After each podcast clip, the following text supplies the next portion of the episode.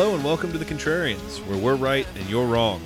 Before we get to the show, let's get the pleasantries out of the way. First of all, our website.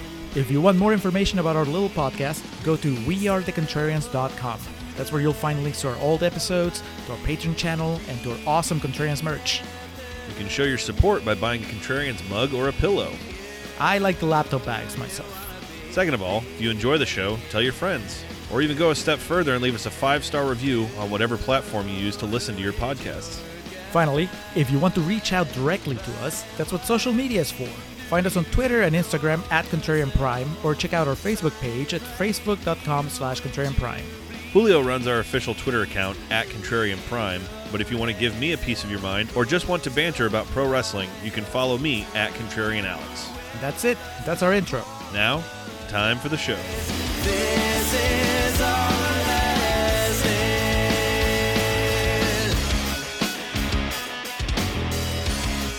And we are recording for Contrarian's Corner for Romy and Michele's high school reunion, part four of the Friendstravaganza.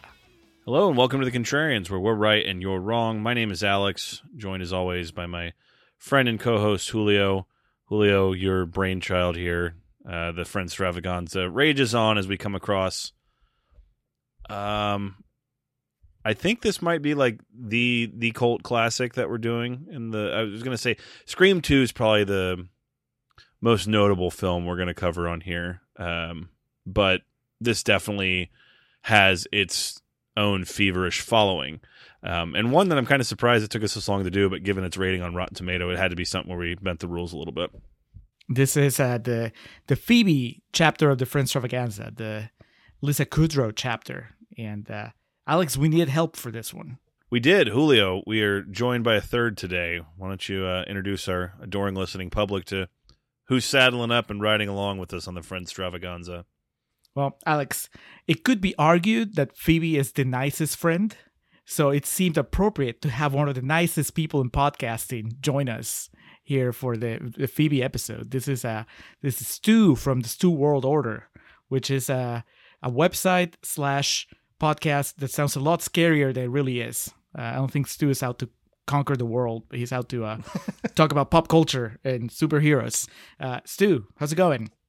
It is going well. Yes, I am. My my public facing self is very nice. Yes, but Julio and I are in some DM groups on Twitter together. He knows how I can be whenever the world's not watching. Well, that's all right. I mean, we're we- we're all very much not nice once the microphones turn off. But as far as you know, the world knows, uh, Stew. Before we get into you and friends, if there's even a relationship between you and friends, uh, before we chart the path that landed you on the Romy and Michele, uh, tell us about your show. Uh, so the Stew World Order is a podcast where we review random comic book movies. Julio's been on twice. He knows how it works. I have a, a list of movies right now. It goes from 1 to 115. They are all movies that are based on a comic book of some sort. I have my guests come on. They give me three numbers. I tell them what their three movies they drew were, and they pick the one that they want to talk about and discuss. So uh, we look at everything as positive and negative. Every every movie has up and down qualities, so we give every movie some ups, some downs, then we rate it out of 10. It is a massive journey that I think grows every month. I think that there's new because you're including. are- Are you including the the just direct video releases as well? Yes, I have some uh, choice items on there that since the original list of 125 has been whittled down a bit, I am now including stuff like there was a made for TV Generation X movie, which is on YouTube, uh, the Roger Corman Fantastic Four movie, which is Hell on yeah. YouTube. A couple animated Batmans like uh, Batman Beyond Return of the Joker and Under the Red Hood. Those are all on the list. Very recently, I had uh, someone chose and an episode came out which was Dragon Ball Z Battle of Gods. That was a theatrical release, though. I mean, that's big news right there.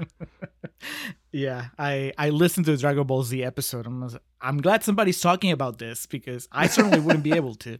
Um, all right, well, Stew, that takes care of your podcast. Now, this is the Friendstravaganza. And and I know that the way that it looked to me on my end was, you know, we said, okay, we're gonna have you this year, and then I gave you some options. I was like, well, this is what we're doing over the summer, or we can do Minority Report because you have a very wrong opinion about Minority Report. Uh, but it turned out that Minority Report was already you, you you were previously engaged already to talk about that movie somewhere else, and so did you just do you have a relationship with the show Friends, and what exactly made you pick this movie? Uh, so I have. I mean, I have as much of a relationship to Friends as the layperson. I watch it. I think it's a really good show. I did on my website a while ago. I did the top 10 sitcoms of all time, and this was in there. Like, I think it was seventh or eighth, somewhere in there. I think it's a perfectly fun show. What I like about it is there's not a huge relevant amount of continuity. Like you just watch any episode of Friends and it's fine. Like you don't need to know what's going on. What happened two episodes before this one? Where's this episode going? It doesn't matter. You just pick Friends up and watch it. And out of the list you gave me, this is a movie I had never seen. It came out in the 90s. It seemed like a, a cute kind of 90s comedy that I just completely missed for whatever reason. So, out of the list you gave me, which I remember had Lost in Space, and I was like, nah, nah, I'm not going to be doing that one. Uh, this seemed much more enjoyable. Um, we shall see. Uh, Alex and I both watched it a long time ago, so it's almost like watching it for the first time in a way. You know, Correct. Like, such different people now, and the world is such a different place. Romy and Michele post COVID. Yeah, that is everything post COVID. I never knew that we weren't that great in high school. I mean, we always had so much fun together. I thought high school was a blast. All right, Julio. Romeo and Michele's high school reunion. Phoebe Buffay, Lisa Kudrow. In my research, I found you'd be shocked to learn only uh, two of the friends had appearances on The Simpsons, and Lisa Kudrow is the only one who had an actual character. Matthew Perry uh, had he played himself. That um, I'm sure y'all listening heard his one line of dialogue that he had on a Treehouse of Horror episode on our almost famous uh, track that dropped. So, of course, close to my heart, Lisa Kudrow here. Now, Phoebe, not so much. Uh, when I have watched Friends, I have found myself annoyed, I guess, with her, and just kind of like, why is this happening? Uh, because you know the the other characters, especially the other women, Monica and Rachel, seem to be grounded in some semblance of reality, uh, albeit you know for television. But Phoebe is just like seems like she's on a different show. Uh, but again, Man, my you knowledge must have loved this movie then. my knowledge of friends uh, is not that of yours or our resident friends expert billy who's been helping us out along the way here uh, so i imagine he has something to say a thing or two about uh, phoebe was the one that had a twin right she was part of a set of Yes. identical twins Yes, and her twin. I wonder if he's going to mention this on his clip. His twin is actually a regular character in Mad About You. Isn't that crazy? Wait, Ursula, the character? Yeah.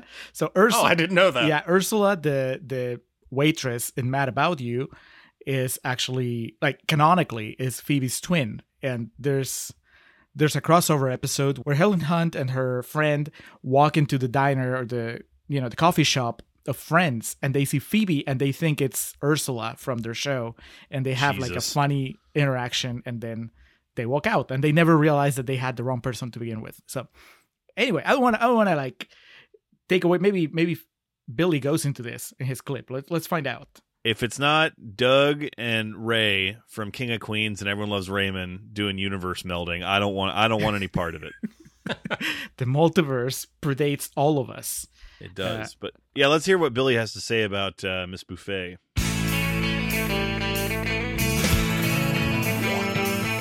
Dearest Contrarians listeners, back for another week of fun with the Beat Dizzle here to school you on Friends. This week we're going to be talking about Phoebe Buffay as played by Lisa Kudrow. Lisa Kudrow is hilarious. She's honestly one of the funniest actresses in the world, in my opinion.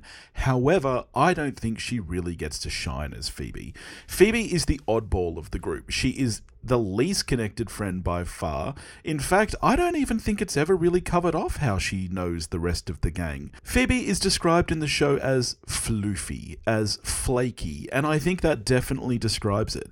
It's hard to even say whether Phoebe actually feels anything towards the rest of the friends, or whether she just kind of hangs around them. It's obvious she has feelings, and in the later seasons when she pairs up with Paul Rudd as her partner Mike, that's when Phoebe really comes into her own, in my opinion.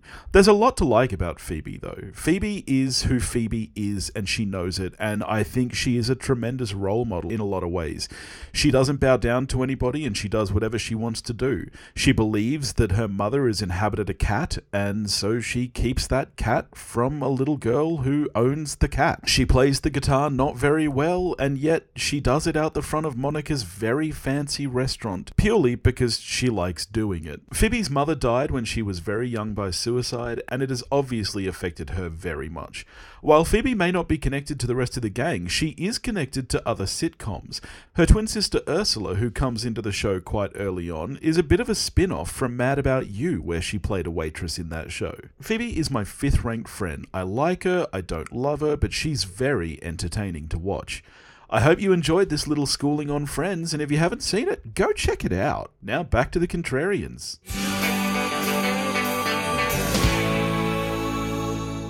uh, halfway through that clip, I'm like, is he describing Michele or is he describing Phoebe? but I guess we'll we'll get into that. Um, man, he ranks her five, which worries me because that means that either Ross or Rachel is his number six, which seems. I'm betting on Ross because Ross is not very popular. Um, Stew, I don't know if you're if you feel comfortable ranking the friends, but if you had to rank them, I think Phoebe is the easiest one to rank because there's only six of them. Like you're you're not a very clever person if you can say like, "Oh, I forgot all about one of the friends." But if there's one I would forget about, it would be Phoebe. So uh, to me, she's fourth though because she's not as good as Monica, Joey, Chandler, but she's much much better than Ross and Rachel, who are just despicable, terrible characters. holy cow! So she's she's the most forgettable of the six, but she's not one of the terrible ones that just aren't likable. Wow. Wow. I, I guess I'll say my defense of Rachel for a Rachel episode, but I'll just say that I, I admire your conviction and your passion and your hatred of the the couple in Friends. Um, Alex, thoughts? I had no idea. I knew Phoebe's mom was dead on the show. I had no idea she killed herself. That's pretty intense. Oh yeah, and they yeah, that is very deep for friends. they Yeah. bring it up fairly often. I feel not necessarily as a joke, but not also as a you know when they bring it up, it's not uh, it's not meant to be sad. It's more as like, oh yeah, by the way, my mom killed herself, and everybody gets awkward. You have to be kind of talented to pull that off, you know, and keep things light. I remember when I first came to this city. I was 14. My mom had just killed herself, and my stepdad was back in prison. And I got here, and I didn't know anybody. And I ended up living with this albino guy who was like cleaning windshields outside Port Authority. And then he killed himself. and then I found aromatherapy. So believe me, I know exactly how you feel. All right, so that brings us up to speed on Phoebe Buffay, on Lisa Kudrow's role on Friends, and where we are here in the Friendstravaganza. To bring you up to speed to what we do here on The Contrarians, for any first time listeners, any big Phoebe, well, I don't know what the fuck they call them, buffet heads, bu- bouffants. Um, but any new listeners, thank you very much. Returning listeners, give us just a moment here. Here on the Contrarians, our battle cry is that we uh, rage against the Rotten Tomatoes machine. Find a movie on Rotten Tomatoes that is highly rated, a lot of times accompanied by that beautiful IP, that trademarked logo certified fresh.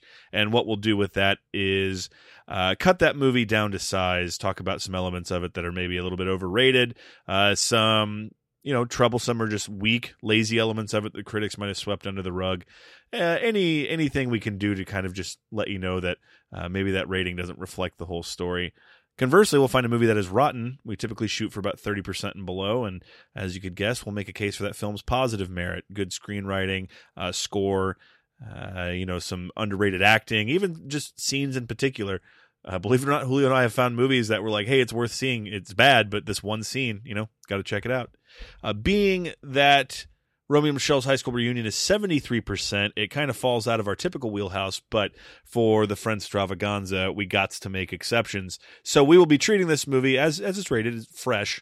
So here in the first portion, we'll be uh, negative and bringing this thing uh, down a few pegs, maybe questioning its beloved cult status. Uh, we do this all in an attempt to show that art is subjective. You can be as over the moon about something if you want to be, or as cynical about something if you truly choose to be. And secondly, that man, them Rotten Tomato scores always don't tell the whole story. Uh, but Julio, that comprises the first part of our podcast uh, and the movies we cover. If listeners want to know how we really feel about these movies, and we, including Stew this time around, they just have to tune into the second part of the episode. That's correct. Part two of every episode is real talk, where we tell each other how we really feel about the movie. And in this case, I have no idea what my co hosts think about Romeo and Michele. Alex and I exchanged a couple text messages about how hot uh, Mira Sorvino is. But that's it. That's like no real spoiler. But as far as like how we feel about the movie, uh, yeah, we'll find out in real talk. I also don't know anything uh, about Stew. uh, Man, after Stew ranked Phoebe last, I can't imagine No, him no. liking this movie. no, But middle. okay, fourth. Th- yeah, but I'm I'm ignoring what you said about Ross and Rage. so we'll see. We'll see how how how this goes in real talk. But first, like Alex said, we're gonna say some uh, some mean things about uh, Romeo and Michele. We're gonna point out what doesn't work in this movie. Julio, 73% released on April 25th of 1997. What were the critics then, now, and forever saying about Romeo and Michele's high school reunion? You know, for such a beloved in some areas in some pockets of the of the world movie, not as many reviews as I expected. But there's lots of fresh tomatoes anyway, so I grabbed a few quotes from from Rotten Tomatoes website, starting with Philip Martin from the Arkansas Democrat Gazette, who says it's not stupid, it's adorable. There's a difference. To that I say it can be both. It can be stupid and adorable. They're not mutually exclusive. Zooey Deschanel made a whole career off that idea. Is this movie adorable? Um, Frederic and Mary Ann Brussat from Spirituality and Practice say hilarious comedy about the challenges of friendship and the yearning all of us have to find something to do that is fun and fulfilling. Dot dot dot. Like podcasting. Something reviewed this called spirituality and and and what was that? Practice. Practice. That's okay. Good for them. If they're on Rotten Tomatoes, there's hope for all of us. They're they're everywhere. They I mean everywhere on Rotten Tomatoes. We pulled their quotes before, and every time it's just like, well, of course you would say that. um, Rob Blackwelder from SPLICEDwire says Garofalo, no surprise, steals every scene she's in. Uh, she's in two scenes, I think. Were you feeling the lack of Janeane Garofalo, Alex? Here, were you bummed that she only gets the end credit instead of having a starring role? I was trying to think of where she would have been in her career in this point in time. I, I can't remember if this was kind of when she was, you know, one of the the bad girls of comedy. Uh, if I remember correctly, obviously I was like fucking ten when this movie came out, but if I if my mind is right about timelines and shit, she might have been a get for this. So I think they were trying to like, you know, parcel her out. Uh, uh, Philip Seymour Hoffman in Almost Famous style. There you go. Yeah. Uh, this is after Reality Bites, but before The Truth About Cats and Dogs, maybe? Oh, this is before the truth about cats and dogs. That is my go-to. Like, if you ask me to name any Janeane Garofalo movie, that's it for me. And it's everything is before or after that. It's that movie is the perfect answer to like a Numa Thurman movie, a Janeane Garofalo movie, or even harder, a Ben Chaplin movie. It's just like the trifecta. It was and uh, four years before Wet Hot American Summer, which she's kind of like the lead in that movie. So her starring role. It was it was still ramping up. The the roller coaster was still ramping up. Uh, let's close with Desson Thomson from the Washington Post, who says a delicious comedy about bitchiness, one-up womanship, and those emotional scars left from high school days. Sounds like a great time. I had never seen the word one-up womanship in print, and it seems wrong, but I completely understand it. Like, what's the male equivalent of that? One-upmanship? Yeah, Yeah, one one-upsmanship. Yeah, H- How often do you use one-upmanship? One upmanship pretty often. I don't know if it's daily use, but it's in there. It's in the it's in the lexicon. You're both wrestling fans, so I think that that's that's probably in the wrestling world that gets used fairly often. I Uh, swear to God, that first time I probably ever heard that word was either Vince McMahon or Jim Ross saying it. So I, I don't think you're wrong. Okay, well they gotta get into uh, one-up womanship because there's women wrestlers too, right? So come on, if Desmond Thompson can do it in the Washington Post, Vince McMahon can do it Uh, I would pay good money to see someone try to tell Vince McMahon that he needs to use the word one wo- a one up womanship or whatever. he would just get the fuck out of my office. but However, in reality, yeah, there you go. I appreciate that. and yeah, it you're right. It looks weird laid out, but yeah, makes sense. That's good. It's it's in a way it reflects the movie. It's like you know, if you can make a movie about dumb guys, you can make a movie about dumb dumb women. If you're making a movie about one upmanship, you can make a movie about one up womanship. It it right. all tracks. Yeah, I mean you're you're dealing with a movie whose title is what ten syllables long. sure, one up's womansmanship just fits right along with what we're talking about here. Are you ready? Ready. Let's do it.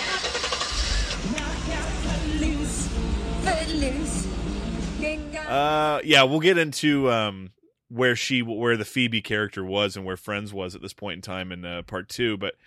For the purposes of here, I, it was a conscious decision to introduce the concept of The Simpsons in the first portion as the director. David Mirkin was the showrunner on The Simpsons for several years. Um, executive producer and showrunner, 93 to 95, and then uh, 96 and 98. He wrote Deep Space Homer, which is not only an incredible episode, but it's actually the episode that uh, the mechanics are watching in the body shop uh, when Mira Sorvino walks in, um, you know, to, for her ploy to get, uh, is it Ramon, his car? Ramon. Yeah. Uh, this movie, uh, written by Robin Schiff, whose screenplay credits include uh, It's Just This and then a film called Loverboy that was released in 1989, starring Patrick Dempsey, McDreamy. Also- Carrie Fisher, and looks like that's about it. Uh, so the credits here, if you dive deep enough into it, David Mirkin obviously is for people like me uh, a name that you're familiar with. He also was the writer on the Simpsons movie. They brought him back for that, but looks like this and Heartbreakers are his only directorial credits. Uh, so it's not like you know we're dealing with Paul Feig or someone of like this vast universe of creation. Uh, so I mean, it shouldn't be surprising that this is kind of what we end up getting. Is this? To me, it feels like this is all of his rejected ideas from The Simpsons. he just came into it and this was everything that they said wasn't good enough for Fox, so he he brought it to the table here. First, he took it to NBC and it was like, "Hey, I have a whole bunch of Phoebe episodes written here. What what do you think?" And they're like, "No, man, go away." And then he just made it into a movie. He did, and he enlisted the services of uh, Mira Sorvino as well. So to just bring us up to speed really quick here, uh, Romy White and Michele Weinberger live together in Venice, Los Angeles, California. Romy works as a cashier in the service department at a Jaguar dealership, and Michele is unemployed. They are single, unambitious, and enjoy a casual lifestyle. While working, Romy encounters former high school classmate Heather Mooney. This is, of course, Jeannie Garofalo, who informs Romy about their upcoming 10 year high school reunion in Tucson, Arizona. Uh, so, first of all, the first thing I need to call out that beautiful Touchstone Pictures signature at the beginning of this movie.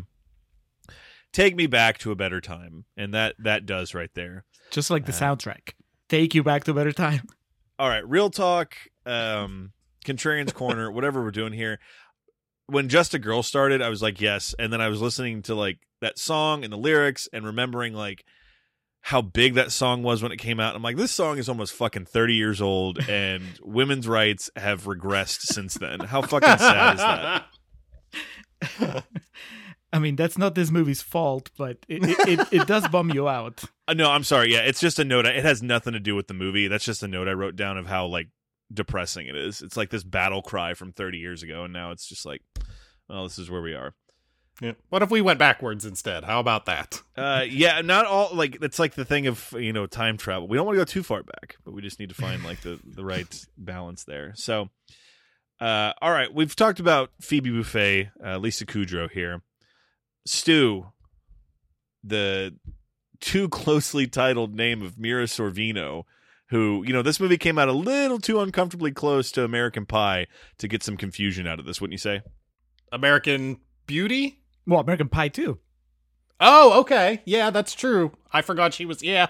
No, it's. eh, I don't understand why we need both those names in the world. Like, why they both had to be famous at the same time. Mena Suvari and Mira Sorvino. It's the Dylan McDermott, Dermot Mulroney of uh, female actors from the 90s. Because I saw the name Mira Sorvino whenever, you know, we getting ready to watch this. And I was like, oh, it's the girl from American Beauty. And then I turned it on and was like, oh, it is not that girl.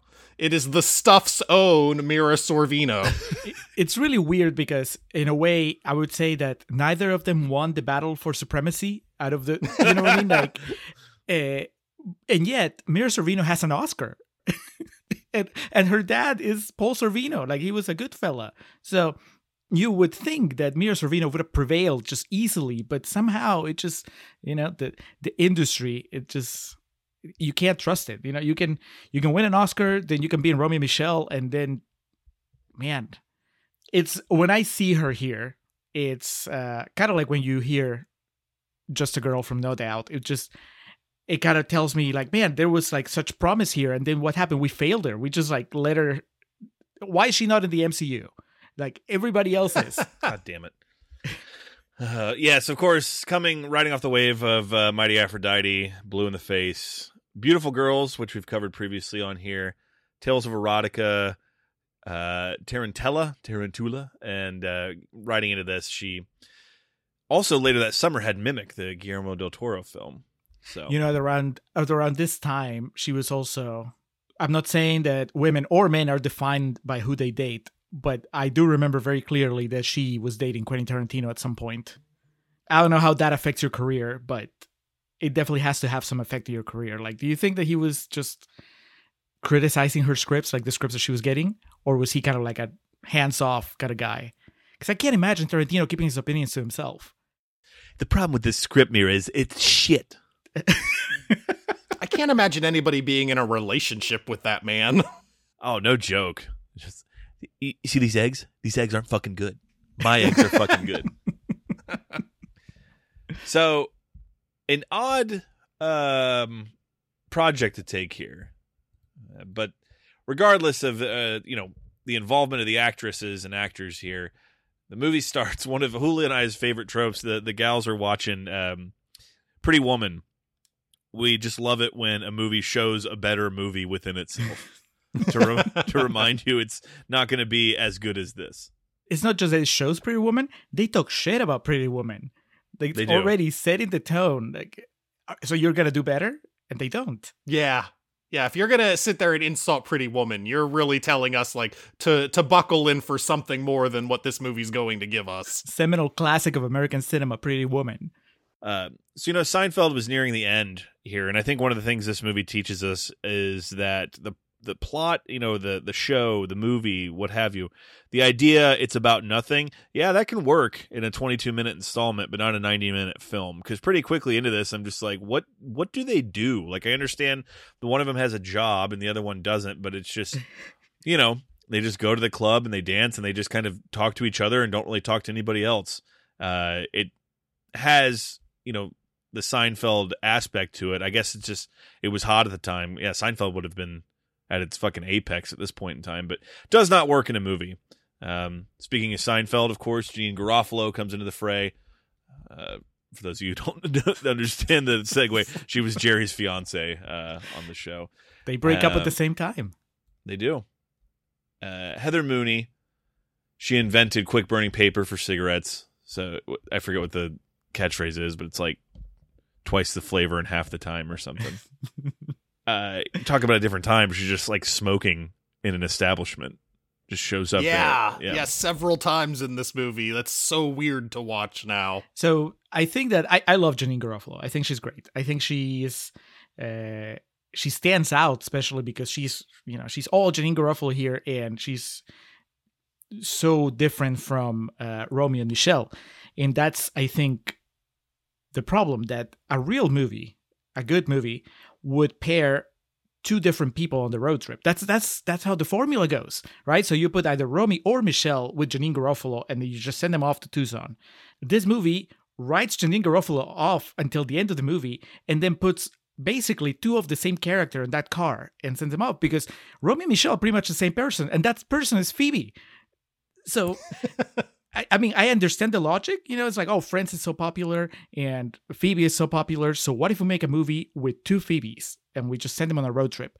But when you're watching it, kind of like disconnected from the the the Friends hype, it just feels like it falls flat. Like there's not enough contrast, push and pull between the two protagonists. Do you agree, or am I being too harsh on uh, Romeo and Michele? Am I missing the nuances of their characterization? Uh no, you've got Romy who thinks she's smarter and uh Phoebe Michele who thinks she's cuter, but ultimately yeah, they're they are just the same person and that's why at the end they just get to like you're as cute as I am, you're as smart as I am. Well, yeah, cuz you're the same human being. You are literally just twins that the egg split and then went into two different people and that's it. Yeah, like Alex said, 22 minutes of this that would work, but uh 90 minutes of it, it's it's pretty rough. We've covered this elsewhere in previous episodes. Um, Julio and myself, I should say. So Stew will bring in the discussion here. This begins, you know, it, it was big at this point in time and bled into the early 2000s. The the idea of the the high school nostalgia. Now, Julio and myself, as we talked about and can't hardly wait in a few other episodes, have little to none in terms of nostalgia for high school. It happened. It was cool. It made us who we are. Yada yada yada. But the idea of like reunions and you know constantly reminiscing about it and shit like that you definitely alienate your audience if they don't really give a shit. And i'm just kind of curious if that's something that are you one of those people that you know every high school reunion you go back to you got to keep up with the you know everything that's happening I've literally never been to one. We've had however many we've had. I'm 41 years old, so I'm sure we've had at least two. I've never been to one, so I have no idea. Yeah, I, it's I'm one of those people. Yeah, like eh, high school meant very little to me at all. So you see movies like this where it just romanticizes, you know, high school and and who you are now, and oh, it was never as good as it was in high school. No, literally everything was better. everything has been better since then. So you are the three of us. We are all the Janeane Garofalos. Actually, not even that. We're the people that don't. They're not in the movie because we don't go to the the reunions. we didn't even show up. We just we got the invitation. We just threw it away. Yeah, we're the deleted scene. i spent like the next 10 minutes of the movie trying to figure out if i had ever actually been invited to a high school reunion but i don't, I don't know uh, we get some flashback sequences we learn that romy and michele weren't particularly cool in uh, high school we get some pretty uh, classic has a positive connotation so i'll say standard um, insane 90s body shaming where we learn that Mira Sorvino was bullied for being chubby and fat. And then on top of it, you have um, Lisa Kudrow was in a, a back brace for her scoliosis, and you know, let's make fun of the the kid in the brace, the disabled kid, and it's just things that do not age well at all. The back brace makes no sense in this movie. It was just you could tell they were like, how can we find a way to make this objectively attractive person appear to have had a rough time in high school? Let's just put them in a back brace and a plot line that goes nowhere. Sure. They have to. They have to try harder if they're going to make us believe that they were not more popular than they would have been in high school. Well, for one, because speaking of tropes, Alex, and tropes that don't age well if they ever were good, they have that. They just cast adults to play the teenage selves. It's just them, and they look old, like not Grease old, but they're still pretty old. So you're watching two attractive adult women playing high schoolers. It's like that doesn't make any sense. Uh, I didn't buy Lisa Kudrow as a woman who wasn't already 30 in this movie. I sure as hell didn't buy her as a high schooler. She, yeah, she was Olivia Newton John in Grease at this point. yeah. Uh, but then on top of that, I mean, it shouldn't surprise us because the movie, even in present day, is trying to tell you that they're really not that attractive. Like they go to a club and they're we're supposed to believe that they're the two girls that are on the side waiting for somebody to dance with them. No, I mean, if you're gonna try, if you want them to dance by themselves, then make them the the type of girls that would just reject anybody that comes up to them. You know, they say that they want to dance, but then when somebody comes up, they say no, and then they finally go like, okay, well, let's just dance by ourselves. Okay, but you never see anybody approach them. So, is the implication that- that they're not attractive, that they're not good enough for the club crowd? Which I don't buy it. Like they're both gorgeous, and they're not that different when they're portrayed as high schoolers. So again, they should be with the what they call it, the A group, the you know Yes. the the alphas. I think the I think the screenwriter had two actresses in mind when he wrote this, and then when the studio cast Kudrow and Sorvino, he was like, "Oh no, that doesn't work with what I wrote at all." but friends. Okay, fine. Let's get it made. Yeah, it, exactly. They're f- exponentially more attractive than like the popular girls. It's just so let's put a, a brunette wig on her and you know it, call her fat. That'll work. uh, we get flashbacks to their prom, where even it's supposed to be like an '80s. It was '87 was their graduating class, so you- it is just overly 80s decorated and it's just man kids fucking suck because obviously she was bullied and they set up this scenario in which you know they think her crush billy is going to dance with her only for her to be left there hanging and we have our two male uh, i guess like 1.5 one and a half male leads in this in terms of constants throughout uh, you have billy who's the asshole he's here it was Romy's high school crush. This is kind of where he fades away. He'll come back at the reunion. Um, you have Alan Cumming, who was a nerd in high school, who was in love with Michele, Lisa Kudrow, and then on like the the good guy side of things, the babyface side, there's Alan Cumming, and then there's Justin Theroux, who play like this yin and yang to one another. Where you know Alan Cumming is like very bright and um, you know just very positive energy and all this and then justin theroux is this cowboy who he doesn't speak until the end of the movie right He doesn't reveal his face until the end of the movie. I think you're overselling the, the Justin Theroux of it. Because it's Yeah, you see his jawline. I think Oh, that's okay. it. I mean, I if, guess, you, yeah, if you I just- recognize them, that's good for you. You're just more, No, much more I'm- in tune with uh i'm not that much of a theroux maniac but it's uh I, I guess in my head it, he just showed his face throughout the whole thing so uh but yeah alan cumming is the the main good guy he's the the positive force on the male side of the spectrum in this film and he he's like a nerd in high school and she doesn't really pay him any mind and Janeane Garofalo is really mean to him. Well, I But think she has a crush on him. Right? I guess she's doing that thing where like she's mean to him because she likes him. It, it, it's called negging, Julio. It's, Wa- wa- was it negging back in the 80s though? oh, touche, touche. Um, but he even more so than our our two female leads is bending the rules of age in high school here. He looks like a 40 year old truck driver in high school. Uh, I'll give this, or, you know, to be fair to Alan Cumming, he just never looks right unless he's painted blue. That's the curse of X2. That was my my note as soon as he comes on screen. It's just Nightcrawler exclamation point. yeah, I I mean that's that's that's an iconic performance in an iconic movie. He's done unless he's playing Nightcrawler or a version of Nightcrawler. I just don't buy him as a normal human being. So he shows up here and he's trying to mesh with the kids, and it's just it doesn't it doesn't work. Uh, he also he doesn't have an accent. He's British, right? I'm used to him not sounding like just your standard American dude. So there was a glitch in the matrix. Like there was something that I just couldn't quite buy with with his character. So I was glad when he was gone because I'm like, okay, I can focus on on the real people, so to speak. Uh, Alex, when you see Alan Cumming, do you think uh, Nightcrawler or do you think Cabaret? Uh, Nightcrawler, just because I always think of that part where they go into the Blackbird and um, like they're all looking around and he's like they don't know who he is. He just looks at him. He's like Guten Tag. That's like that's Alan Cumming. That's his in memoriam clip uh, when the year he dies. So flashback to present day. They figure that they're going to go to this, but they need to impress people. They they need to have good jobs, boyfriends. You know, have ambition, and so they begin this quest to find jobs and find boyfriends.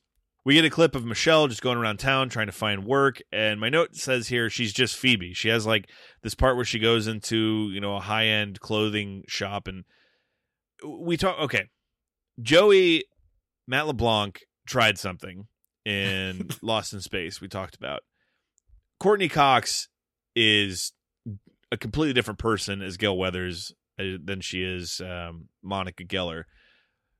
Our last two, though, Almost Heroes, Matthew Perry is just fucking Chandler. And in this, she's just Phoebe. Uh, I mean, am I wrong? Have I not seen enough friends? Does she show any more range here? It just seems like she's just Phoebe. she's a little a little bit smarter as Phoebe. Like uh, Michele is like the caricaturized version of Phoebe. Like if Uh, you just embellish the pure stupidity and naivete, that's whenever you have Michele. But I mean, it's just Phoebe turned up to eleven. It is it's enough of Phoebe that it feels like Phoebe. I think it's Phoebe on a on a badly written episode of Friends where they just go, Yes. you know, they forget that she actually is smart sometimes. Uh, yeah, all she was missing was just uh, the guitar. She needed to start playing Smelly Cat in front of that guy that was not going to hire her, and that that would have been it. But again, like what distinguishes her, Michele, as a character from Romy? Because you could swap them if Romy was the one looking for jobs and uh, uh, Michele was the one looking for boyfriends. I think that the scenes play exactly the same way. Either way, I'm just so fucking happy we got a reference to Singled Out, the MTV show, the the game show they had for dating. I literally like it was like one of those things of something you completely forgot but you see again in your schema and your brain just like opens up. I like clapped my hands together and made one of those noises like like with a big smile on my face uh cuz I had forgotten all about Singled Out. And that's my main takeaway from this segment here. I don't care who, what's doing what. Give me a, a slice of nostalgia from 1997. Like God, the only thing I could have used more is like instead of that is just watching the two become one music video by the Spice Girls. I don't understand how you how you throw singled out into this movie, which incredibly dates your movie. And even in 1997, you had to know, like, boy, within five years, this scene is gonna feel archaic. But you have singled out in there, but we don't see Chris Hardwick or Jenny McCarthy. So why are you even throwing it in there? It's like having a scene where they go to the Letterman show and we don't see Dave Letterman or Paul Shaffer. What's the point? Why take them to that locale? It's called uh, uh, resourceful indie filmmaking. Like you just, you know, everything is happening off camera. The singled out plug uh, provided 15 million of the 20 million budget. uh, Alex, before we before we forget about him, even though he comes back, I, I sent you the the video. I should have sent it to Stew also. Uh, what's the name of this guy? The the bad guy that Mira Billy? has. Billy. Billy is played by Fun Bobby from uh, an early episode of Friends. I think it's season one, and uh, I spent half the movie just trying to figure out where I knew this guy from because I'm like, that is not Joel Edgerton. I know him from somewhere else, and and then it came to me at some point. I, I he made a face. I'm like, oh, it's Fun Bobby.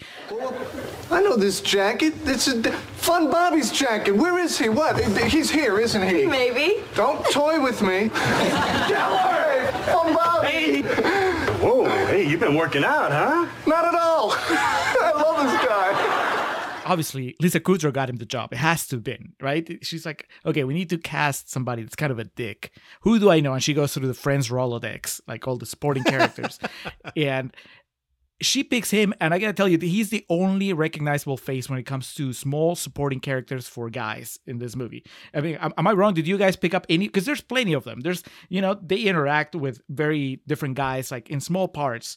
Uh, you know, there's Ramon, and then there's the guy that uh, Phoebe's trying to get a job from, and then there's the guy that approaches uh, Mira Sorvino at the club, and and so on. So there's little small parts that I would have thought they would have cast with kind of recognizable comedians.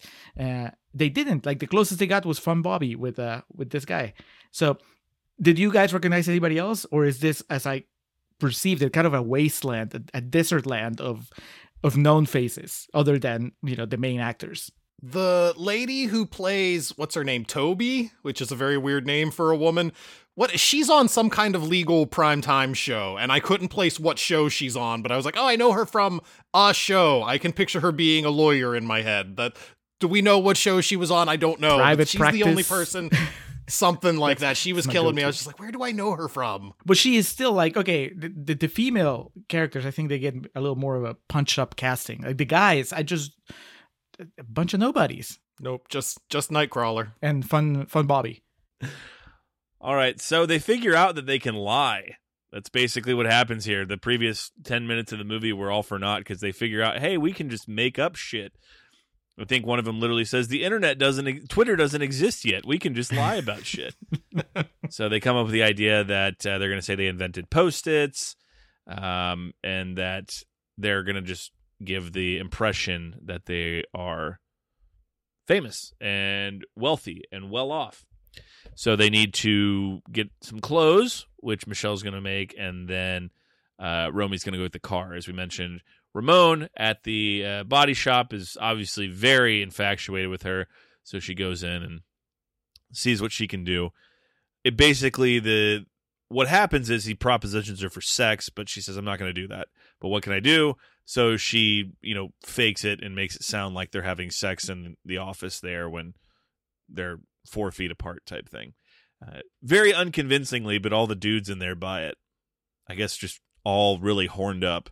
Uh, it takes it takes some true talent to write a scene that's demeaning of both women and Hispanic uh, men. but there it is. They did it. I don't know that it's worth the punchline. It's Ramon! It's Ramon! Man Stallion, fill me with your giant love wand. What? No, I'm sorry, I don't think so. I mean, we'll say something nice about my penis. Oh, Ramon, your penis is so powerful. I'm coming. Okay, thanks. Get off me now. Uh, so they get ready to embark on their road trip to Tucson. Uh, when Romy shows up at the car, Michele's like, "Where'd you get this?" And she jokingly says, "You know, I had to give hand jobs to all those guys." And Michele just completely no sells it and just buys it as fact. and she's just like, "I was kidding." And they never really follow up on that. Even when they get into their fight, Romy does not call out that you know you basically slut shame me back there. What's up with that? And uh, so it leads to a, a scene of them not understanding how to operate a, a manual. And uh, I guess as if this movie didn't have enough demeaning of women, we get a scene where a woman doesn't know how to drive a car here. Yes. Is that what that was? I thought the car was just breaking down, and I thought that would pay off later. I was like, oh, well, we're gonna get a scene later where they need to catch up to somebody, and the car just completely breaks down. I I didn't even get the movie sold that joke so poorly. I didn't even get that's what they were going for. See, that's what I thought it was. It, it could be yours too. Either way, one, it would be offensive, or on the other side, it would be poor storytelling. Yep. So it's lose lose here. All right, so set off on the road trip. They uh, proffer themselves as wealthy businesswomen, but they haven't even thought it through. They, they figured out they can lie, but they don't even know how to lie right. It, it's just like this movie goes out of its way to establish how stupid they are. They go to like a diner and they can't figure out what to say about what they do, what business they're in, that type of shit. Tensions grow as they're coming up with their backstory about who invented post-its and how they did it. Uh, you know, it's basically they they don't feel there's an even balance. Michele doesn't feel there's an even balance, I should say, and uh, this leads to Romy explaining, "Well, you're not, you know, you're not the smart one of the two of us." So they pull over on the, you know, looks like Route 66 for all I know, get into a fight, talking back and forth about who's the cuter, who's the smarter. We get a random bit of incest, really, for no reason, as Michele says, "Well, who lost their virginity first? And Romy's like, "It was your cousin Barry. I wouldn't brag about that." And they Uh, usually, you know, when they when a movie makes this type of joke, then the other character would clarify, well, a second cousin or whatever. But no, just like let's go. Nope. Straight up first cousin action right there. Yep, I mean, these are the same two characters that remember early in the movie said lesbian sex is creepy. that's true. So, but they just blow right by that, you know. well, it's creepy before thirty. They're like, at, when we turn thirty, let's check again. They decide that once they get to Tucson, they're going to split up and go their own ways and see basically who looks better or who who does better. Uh, so we, what we think is we get to the high school reunion. Romy pairs off with uh, Billy, her crush from high school, and they're hitting it off, doing great. Michele goes in and is basically confronted by the the A group from high school, and they are giving her shit uh, about you know how did you invent post-its? What did you do? She explains she made the glue, and um, a young Todd Phillips was watching this because it's basically a, a carbon copy in old school. The scene where Will Ferrell's at the debate and just kind of blacks out and says all this smart shit you wouldn't expect him to. My next note just says, "What on earth happened to Alan Cumming?" Uh, now you know I'm going to give props to this. Alan Cumming comes in and he's had his entire face restructured, so now he's this hottie. Uh, all practical effects, but at the same time, you know, he looked more like a human as Nightcrawler than he does here. yeah, it's not a, it's not a good job at all. Like he definitely came on and I was just like, "Oh no, he was substantially hotter as Alan Cumming movie. What are you trying to tell me here?" It's uh, oh, I mean, let- let's just let's be honest. How long did it take you guys to figure out that this was a dream sequence, like the longest dream sequence ever? Way too long. Yeah, I think for me it was the scene when Alan Cumming fly, uh, flies out of the limo. so, so the oh yeah, Lisa Kudrow just gets completely like mowed over by it. So my thing is they just did not have a third act. So what they did, um, Wayne's World. Wayne's World has the three different endings, but they're all like you know ninety seconds apiece. at the end where they're just that when they say let's let's do the happy ending, let's do the Scooby Doo ending. This movie did that shit where they actually made it. This is like uh, the you buy the Blu-ray and one of these is the alternate ending, but instead they realized they'd only filled 50 minutes of a movie that the studio asked 90 for, so they have to create two different endings that both get into the movie. It's amongst the lazier things I've ever seen. Uh, but yeah, when it becomes uh, Lisa Kudrow is making out with Alan Cumming, and she comes back into the reunion where she, she, she's just in her bra because she couldn't find her shirt, and they they both win the most changed award.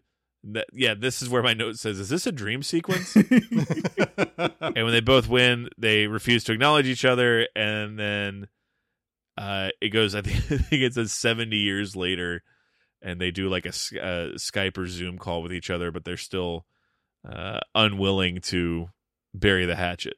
With their timeless "Who's the Mary and Who's the Rhoda" joke. That's it. That's it. Uh, just for the record, I also noticed it around the same time, Alex. I think that, or that's when I caught on. I have like a bunch of notes about just how like ridiculous everything that's happening is, and then at some point I go like, "Wait, this is a fucking dream sequence, isn't it?" Yeah, my note is uh where Michele gets hit by the limousine. And I was like, this belongs in another movie. Yes. What is happening? yeah, And yeah, when Alan Cumming flew out of the limousine, that's when I started like, wait, is this a dream sequence? And then they go inside and like all the balloons or the bananas and carrots that were the magnets that were stuck to her when she was in high school. And that's when I was like, oh, it's definitely okay. I see. yeah. And then after you notice, it keeps going and going. I timed it. It's twelve Yes. minutes. It's twelve minutes of a dream sequence. I don't think I've ever seen something like that long to go on for. I so thought long. it was longer than that. I did too. My notes said this movie has fucking two 30 minute endings. uh, so we go to the real reunion, and my God. So up until this point, I'll say this about the movie: it was pretty easily digestible, and uh, if it's your style of comedy, good for you. This is where it becomes just like cringe, and I do not like watching cringe. I know some people get off on that shit, but I just I can't take it. Like all the interactions here, and Romy not like really being convincing in her lying, and the people's reactions to it. It's just it's not terribly fun to watch. Uh, and then, like I said, there's still the the awful '90s body shaming when they see her, and it's like you've lost so much weight. Fuck off. Uh, but the the A group is there, uh, all but one. One of them kind of broke off and is doing her own thing. I think at Vogue. Yeah, Lisa Looper, Lisa Luter, whatever her name yes, was. there you go. Janeane shows back up and kind of blows the whole charade here, as Romy and Michele have been telling people they invented post-it notes. Uh, Romy, at this point in time, is you know faced off with the A group. What what was the the main girl's name? The Chrissy. No, Patricia. Christy. Was a, I was gonna say it was a C word, but Yeah. no, it's, her name was definitely started with C. Let's put it that way. It's Christy. she was the Regina George of her faction here. Christy. Um, Janeane Garofalo comes up and blows the lid off of it because she knew she actually knew the guy who invented post-it notes. Uh, and you know he works for 3M or something. She, in a very Janeane Garofalo way, you know, delivers this, and it's just like this crushing moment for uh, Romy and Michele. I guess comes to save the day, but they still have to establish how stupid she is because she's like, "Look how fat y'all got," and they're like, "We're all pregnant." um you were right about how this gets very cringy and that, that type of like cringe humor that not everybody can pull off and it's not mira sorvino's fault i think that there are actors that you as an audience have zero problem seeing humiliated. Like that's why ben stiller is so good at that right? Like i don't mind. I can see ben stiller be taken down just uh, abused by every actor that runs into him like robert de niro. That's why you know meet the parents is such a good movie because it's robert de niro abusing somebody that we have zero problems seeing abused.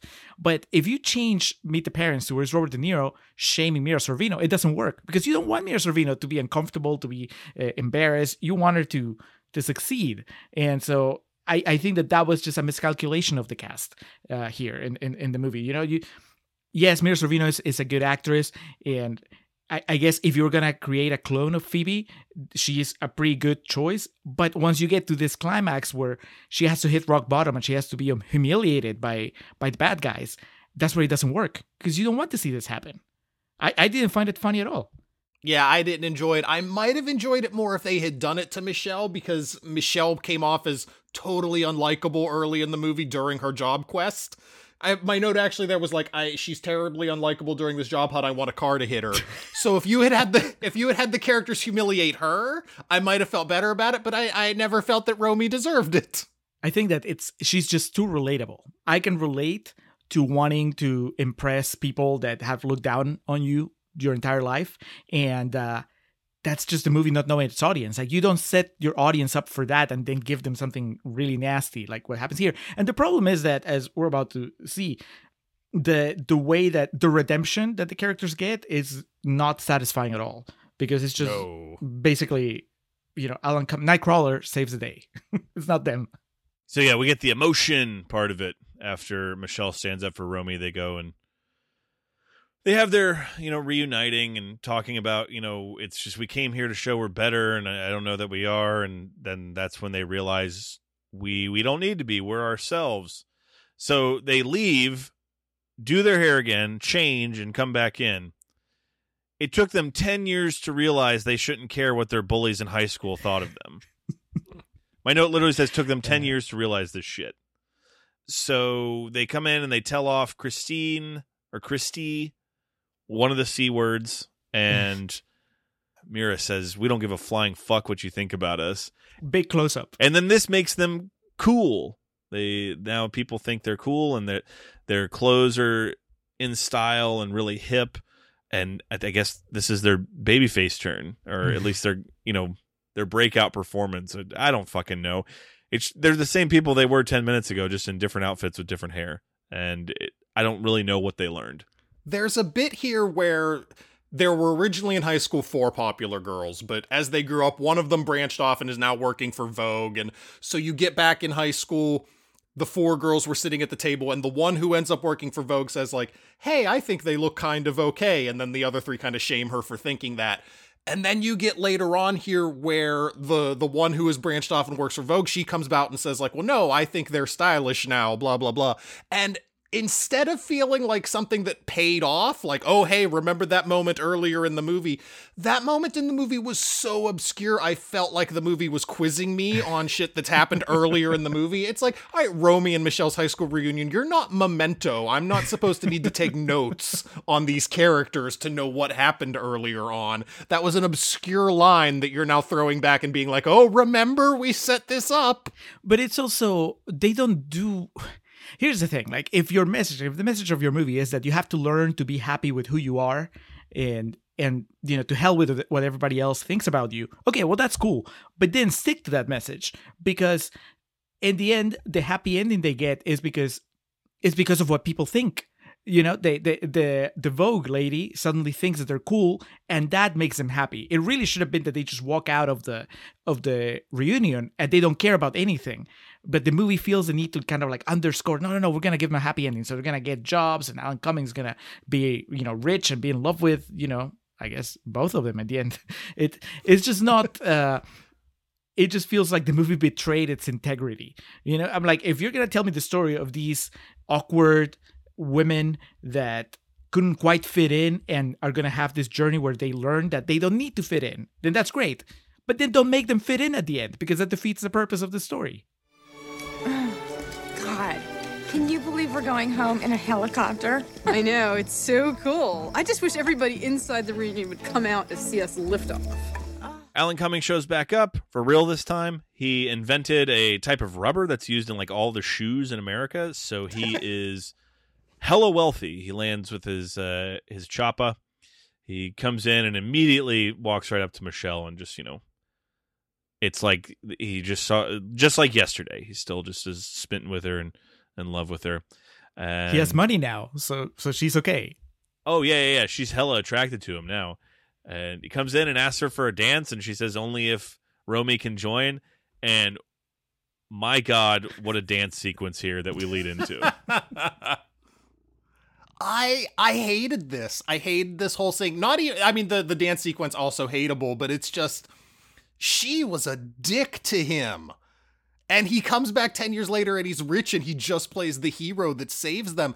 I could have accepted this if at the prom there's a thing where you know Michele tells, Ro- tells Romy, "Oh, it's it's the prom, it's our last day of school. No one's going to say no to dancing with anybody." And then Alan Cumming comes up to Michele and asks her to dance, and Michele says no. And she just crushes this guy, and it's so sad. And then he comes back later and he. He- It's not like, oh, hey, look what I made of myself. I'm too good for you now. It's just like, oh yeah, I'm rich now, so I'm good enough for you, so I can I can save the day, and me, you, and your best friend can go off and live in polyamory together or whatever. The ending of this movie is rich white dude just flies away with two women to have a threesome. I mean, God bless him. Yes, but but but the movie was not about him. They had to give something to us dudes at the end. It had to Oh, pay yeah. off in some way. So you know, we just kind of pumped our fist for Alan Cumming at the end of this. Uh, in the process, though, as they fly off, Janeane Garofalo is reunited with the dark and mysterious cowboy from high school. I guess Justin Theroux's face is just so burned into my memory. Um, listeners know, uh, appearing for the second time here in the Friendstravaganza. He's the one of the bad guys in Charlie's Angels 2 Full Throttle. Justin Theroux shows up here and has a real thick accent, but him and Janeane Garofalo smoke a cigarette together and then go off to to make out and we see it from the the chopper view. I do appreciate that it's kind of like they couldn't even afford like a smooth ride, so the shot is kind of chopped up like it would be if you were like on a helicopter without a way to, you know, harness your camera. and then we go to what the fallout is of this, and that is that Romy and Michele have their own shop in California in Los Angeles, a clothing store. Yeah, at least they were at least they were uh, they were able to you know pave their own road and just make their own business. Oh wait, no, Alan Cumming gave them the money. Yes, all of it. It's the Donald Trump. I was able to make myself a success after a small million dollar loan. and so they have their own store now. Uh, they help dress Janeane Garofalo. You know, they she's all that her. They just put this bright, colorful dress on her and take her glasses off and say, "Look how pretty you are." And then Let's sacrifice your individuality.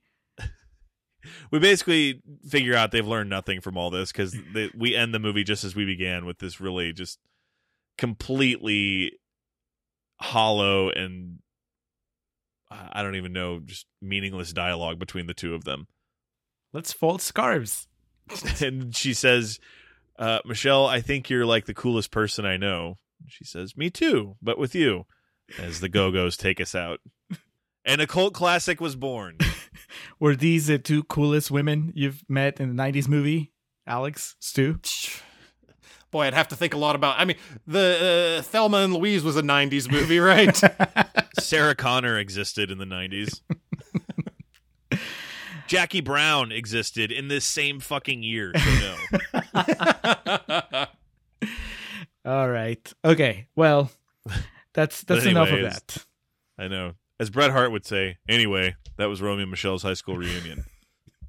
so, man, oh man, was my experience watching this movie a hell of a lot different than it was when I watched it.